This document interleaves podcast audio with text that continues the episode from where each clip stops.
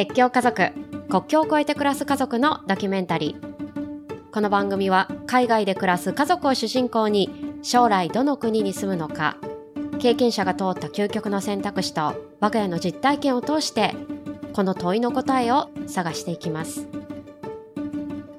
これまでこの番組では海外移住した家族が向き合うキャリアや子育て言語事情から資産運用までいろいろ取り上げてきました。家族だから増えるいろんな心配事。家族だから増える複雑な事情。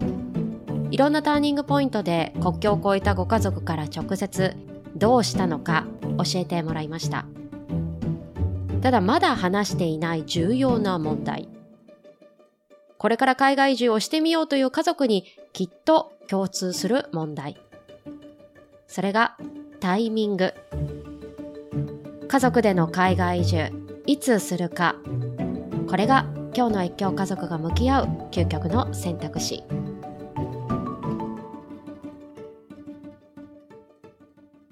いつか海外に住んでみたい。そう思ったことのある人はきっと多いはず。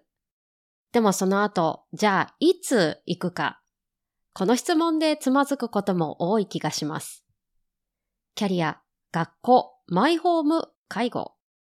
これまで今日家族で取り上げてきたトピックは、どれもが今行くにはタイミングが悪い要素になりうる。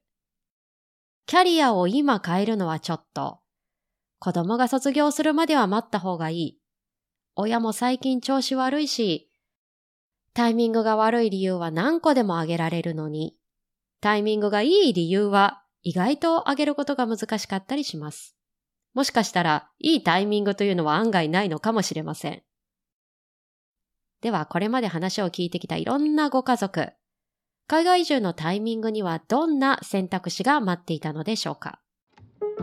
結婚するかそれともここで売買するか結婚はせずに一緒にシンガポールに行ってみるのか遠距離恋愛をするか。そういうタイミングがありました現在オランダに住む岡さん一家。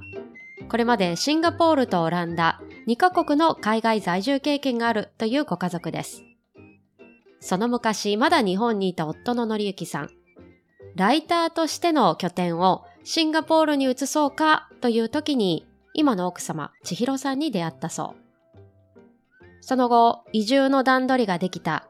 そのタイミングで目の前に出された二人への選択肢は4つ。結婚するか、別れるか、それとも遠距離か、お試しで一緒に行ってみるか。まさにライフステージの転換点。結局、結婚するという選択肢を取られたお二人。海外移住に誘ったのりゆきさんが、千尋さんからイエスと返事をもらった時のことを教えてもらいました。のりゆきさんは、じゃあ来るって千尋さんが言われた時、嬉しかったですか？いや、行くっしょっていう。今日はないみたいな。こんないいオファーあるだって僕よりも海外経験が豊富であられて、そしてまた海外で働きたいっていう思いもお持ちで、あ、そっかそっか。そんな時に渡りに船、渡りに船旦那。じゃあ絶対イエスが来るだろうっていう感覚だったんですいや、なんで行かないの？僕と結婚することに対してじゃないですよ。僕と結婚することでオプションでついてくるシンガポール移住ってなんでついてこないいや、それででもそれかかってたらちょっと嫌じゃない？ただ嬉しかったです。あの、僕より海外経験も終わりで、英語もとってもお上手なので、うんうん、のシンガポールの会社の設立とか、うんうん、あの居住場所探しとか、ほはっきり言ってほとんど奥さんにやってもらいました。ああ、使えやめなさい。使われましたとかやめてください。あの、本当に、ね、船に乗ったらそういうことになっちゃう。なっちゃったって感じですね。何かしたいなと思った時に都合よく必要なことやものが巡ってくる。のりゆきさんが言われていた渡りに船というのはまさにタイミングが良かったという意味でもあるのかもしれません。岡さんご夫婦、最初の海外移住はのりゆきさんの意向でシンガポール。その後二度目の移住先は千尋さん主導で今住むオランダに決められたそうです。二度目の移住を決めたタイミング。これは家族計画と関係していると話してくださいました。他にも移住の理由はあった。例えば、シンガポールに飽きてしまったこと。そして、これまでの仕事、場所が変わっても大丈夫そうかなと思い始めたタイミング。こうした要素の上に、これから我が家が家族として暮らすにはどこがいいのか。そう思って調べていくうち、当時住んでいたシンガポールは、例えば医療費が高かった。出産費用や子育て費用を考えると、特に外国人として住み続けるのはあまり現実的ではないかもしれないと思い始めたそう。そこでいろいろ探していくうち、福祉が充実しているオランダに行き着いたと言います。ビザも取りやすそう。外国人でも出産費用はほぼなし。子供も18歳まで医療費が無料という、こうした福祉の充実した点が、その時の岡さんご夫婦にとって魅力的なポイントとなったそうです。オランダでは出産に対するハードルが低かったと千尋さんはおっしゃっていました。越境家族、岡さんご一家の移住タイミングは結婚、そして出産。こうした大きなライフイベントと重なるタイミングでした。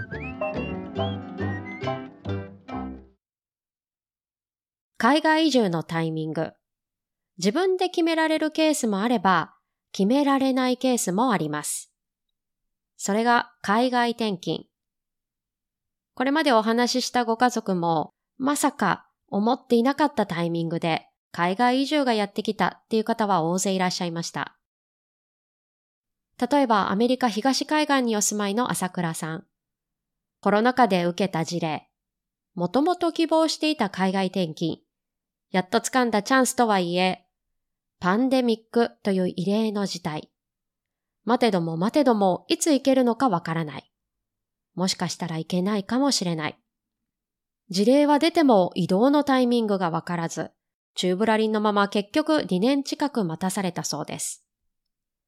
その間、結局マンションを買ったり、双子が生まれたり、そんなライフステージでの転換点を迎えつつ、でも朝倉さんご家族にとって一番辛かったのは、朝倉さんご自身とご家族が海外に行けるタイミングのズレでした。うちの人事のルールで家族帯同者は6ヶ月後って決まってるんですよ。先に駐在員が行って、まあ、生活面のセットアップをして、もう呼んでも仕事に支障がないし、家族の安全を担保できると。で、その時期を6ヶ月っていうふうにまあ人事の方で決めていて、で、その間、半年間ワンオペでまあ3人だと。3歳児と双子の赤ちゃんと。それがかなり辛そうでしたね。どうすんのこれって。はい。それはどうされたんですか？お一人で3人だったんですか？やっぱり。そうなんです。ので、同じマンションのママ友に、お風呂の時は毎日手伝いに来てもらうとか、お風呂がやっぱ一番大変だったみたいで、3人入れて拭いて、自分も拭いてっていうのが、お風呂と夕ご飯の時は手伝いに来てもらったと。で、朝は3人連れて、えっ、ー、と、長女を幼稚園まで送っていって、で、双子だけ連れて帰ってくるというのを頑張ってましたね。で、やっぱりでも持たないっていう話になったので、実家に戻ってもらいました、その後。当時日本に残ることになったのは3歳の娘さんとまだ生まれて数ヶ月の双子の赤ちゃんと奥様でした。ただ実はこの社内ルール、朝倉さんに事例が出た時にはなかったものだったといいます。2年間待っている間に追加されたルール。だから特例的になんとかならないか、一緒に行けないか、そんな交渉を社内で朝倉さんは続けられたそうです。えー、いろいろ人事とも交渉して、まあ、2、3ヶ月で生活立ち上げたら呼んでもいいんじゃないみたいなことを、上長がそういうふうに言っていたので、妻にもそういうふうに伝えるじゃないですか。早く生活セットアップしたら早く呼べるらしいからっていうので、1週間ぐらいで家も決めて、うん、で、免許もすぐ取って、ソーシャルセキュリティ取って、いざ2ヶ月ぐらいで全部できましたと。もう仕事も慣れたと。呼ばせてくれと。言ったら、やっぱりダメだと。いうので、で、妻は2ヶ月、3ヶ月だと思って頑張ってたけれど、うん、それ伝えた時は泣いてましたね。辛いですね。倍の期間同じことするのかと思ったら。いや、本当に。でも朝倉さんもその生活をセットアップするっていうのですごいいろんなことをされたわけですよね。最速で立ち上げたと思います。それでやっぱりダメって言われた時どうでした？いや、もうそんなおかしな話はないだろうと思って、うん、いろいろ要素があるじゃないですか。最初に内示もらった時点で聞いてないぞっていうのと、双子も生まれてこういう状況だしっていうのと、うんうんで実際に上長からは僕はこういうふうに聞いているというのといろいろあったんですよね。で、うん、そのアメリカの方の同僚に相談すると彼ら家族をとても大切にする人だし信じられない文化だと、うん、なんだそのルールはと揉めましたね。みんな揉めますね駐在員は。まさか生まれたばかりの子供と半年離れ離れになるとは思わなかった。そう朝倉さんはおっしゃっていました。実はこの離れ離れで暮らした半年間で、3歳の娘さんが誕生日を迎えたそうです。当時日本にいるご家族とアメリカに先に渡った朝倉さんをつなぐ手段は電話。その日も電話をつないで祝ったそう。でも彼は悔しかったと言っていました。本当は一緒に祝いたかった。行きたいけど行けない残された家族。それを待つしかないもう一人の家族。自分たちでタイミングが決められなかったら、皆さんはどうしますか？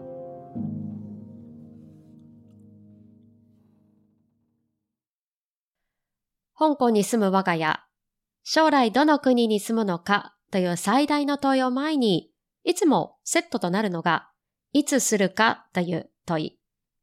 ただ実は、我が家もこれまで何度か海外移住のタイミングを見送っています。例えば今から5年ほど前、娘が生まれてすぐの頃、オーストラリアに移住しようかという話が出ました。理由は、もともと夫の兄弟が結婚してオーストラリアに住んでいること。その上、夫の両親もカナダからオーストラリアへの移住手続きを始めたからです。もう70代の夫の両親、二人の息子が共に海外で暮らしている。時差もお互い12時間、地球の裏側に住んでいるから、一年によくて一回会えるか会えないか。これから介護の可能性もあるし、できるだけ子供たちの近くに移り住んでもいいんじゃないか。そんな話が進んでいました。それに当時、我が家も香港で民主化デモを体験し、周囲でもこのままここに住むのかという雰囲気が漂っていた。だからこのタイミングで移住の可能性を探ってもいいんじゃないかと話したのを覚えています。オーストラリアは移民の国とも言われますが、今は外国人にとって結構移住するのはハードルが高い。ちなみにビザが出るかどうかというのは、いわゆるポイント制度のような仕組みで、あなたがこの国でどれぐらい貢献できるのか、特定の仕事スキルがあるか、英語ができるか、家族がいるのか、いろんな細かい事項でポイントが加算されていって、それが合格点に届くかどうか、これでビザが降りるか降りないかがわかると言われていました。で、我が家の場合は、その合格点に届くかどうかが微妙なラインだった。例えば現地に兄弟という家族がいても、その本人に対して一神党である両親に与えられるポイントは高くても、二神党となる兄弟はポイントが低い。まあ他にもいろんなコストがかかることも分かって、当時オーストラリア移住は見送りという結論に至りました。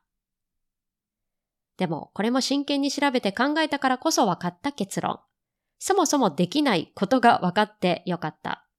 今後はいつかオーストラリアに住めたらいいね、じゃなくて、オーストラリアには住めないからそれ以外から選ぼうと将来住む国を絞り込めたからです。もちろん、今後規制が変わったり、状況が変わっていけるかもしれない。けど、我が家にとっては現実味が低い行き先。そういう政策であれば、まあそれはそれでしょうがないと思うしかありませんでした。じゃあ、家族での海外移住、我が家はいつするか正直、来年とか5年後とか事業計画みたいにまだ数字では決められていません。でも、これまでこの番組で一つ一つ考えてきた要素。例えばキャリア。夫も私も仕事柄海外転勤というのはないものの、それこそいい仕事が見つかったタイミングで移住になる。子供の学校選び。これは日本語の基礎を作っておきたい我が家は日本人学校があればそこに転校。ここ数年で移住タイミングが来てもポイントを押さえれば大丈夫。では、介護はどうか。実はここが今後我が家が移住タイミングを決めるキーポイントとなりそうです。というのも、実は夫の両親が進めているオーストラリアへの移住手続き。5年待っても許可がまだ下りておらず、もしかしたらいけないんじゃないかという不安が漂っています。もし両親が移住できなかった場合、我が家が数年カナダに住む可能性も大きくなる。私の両親はこれからも日本にいる予定。夫の両親はどこの国に住むのかまだ分かっていない。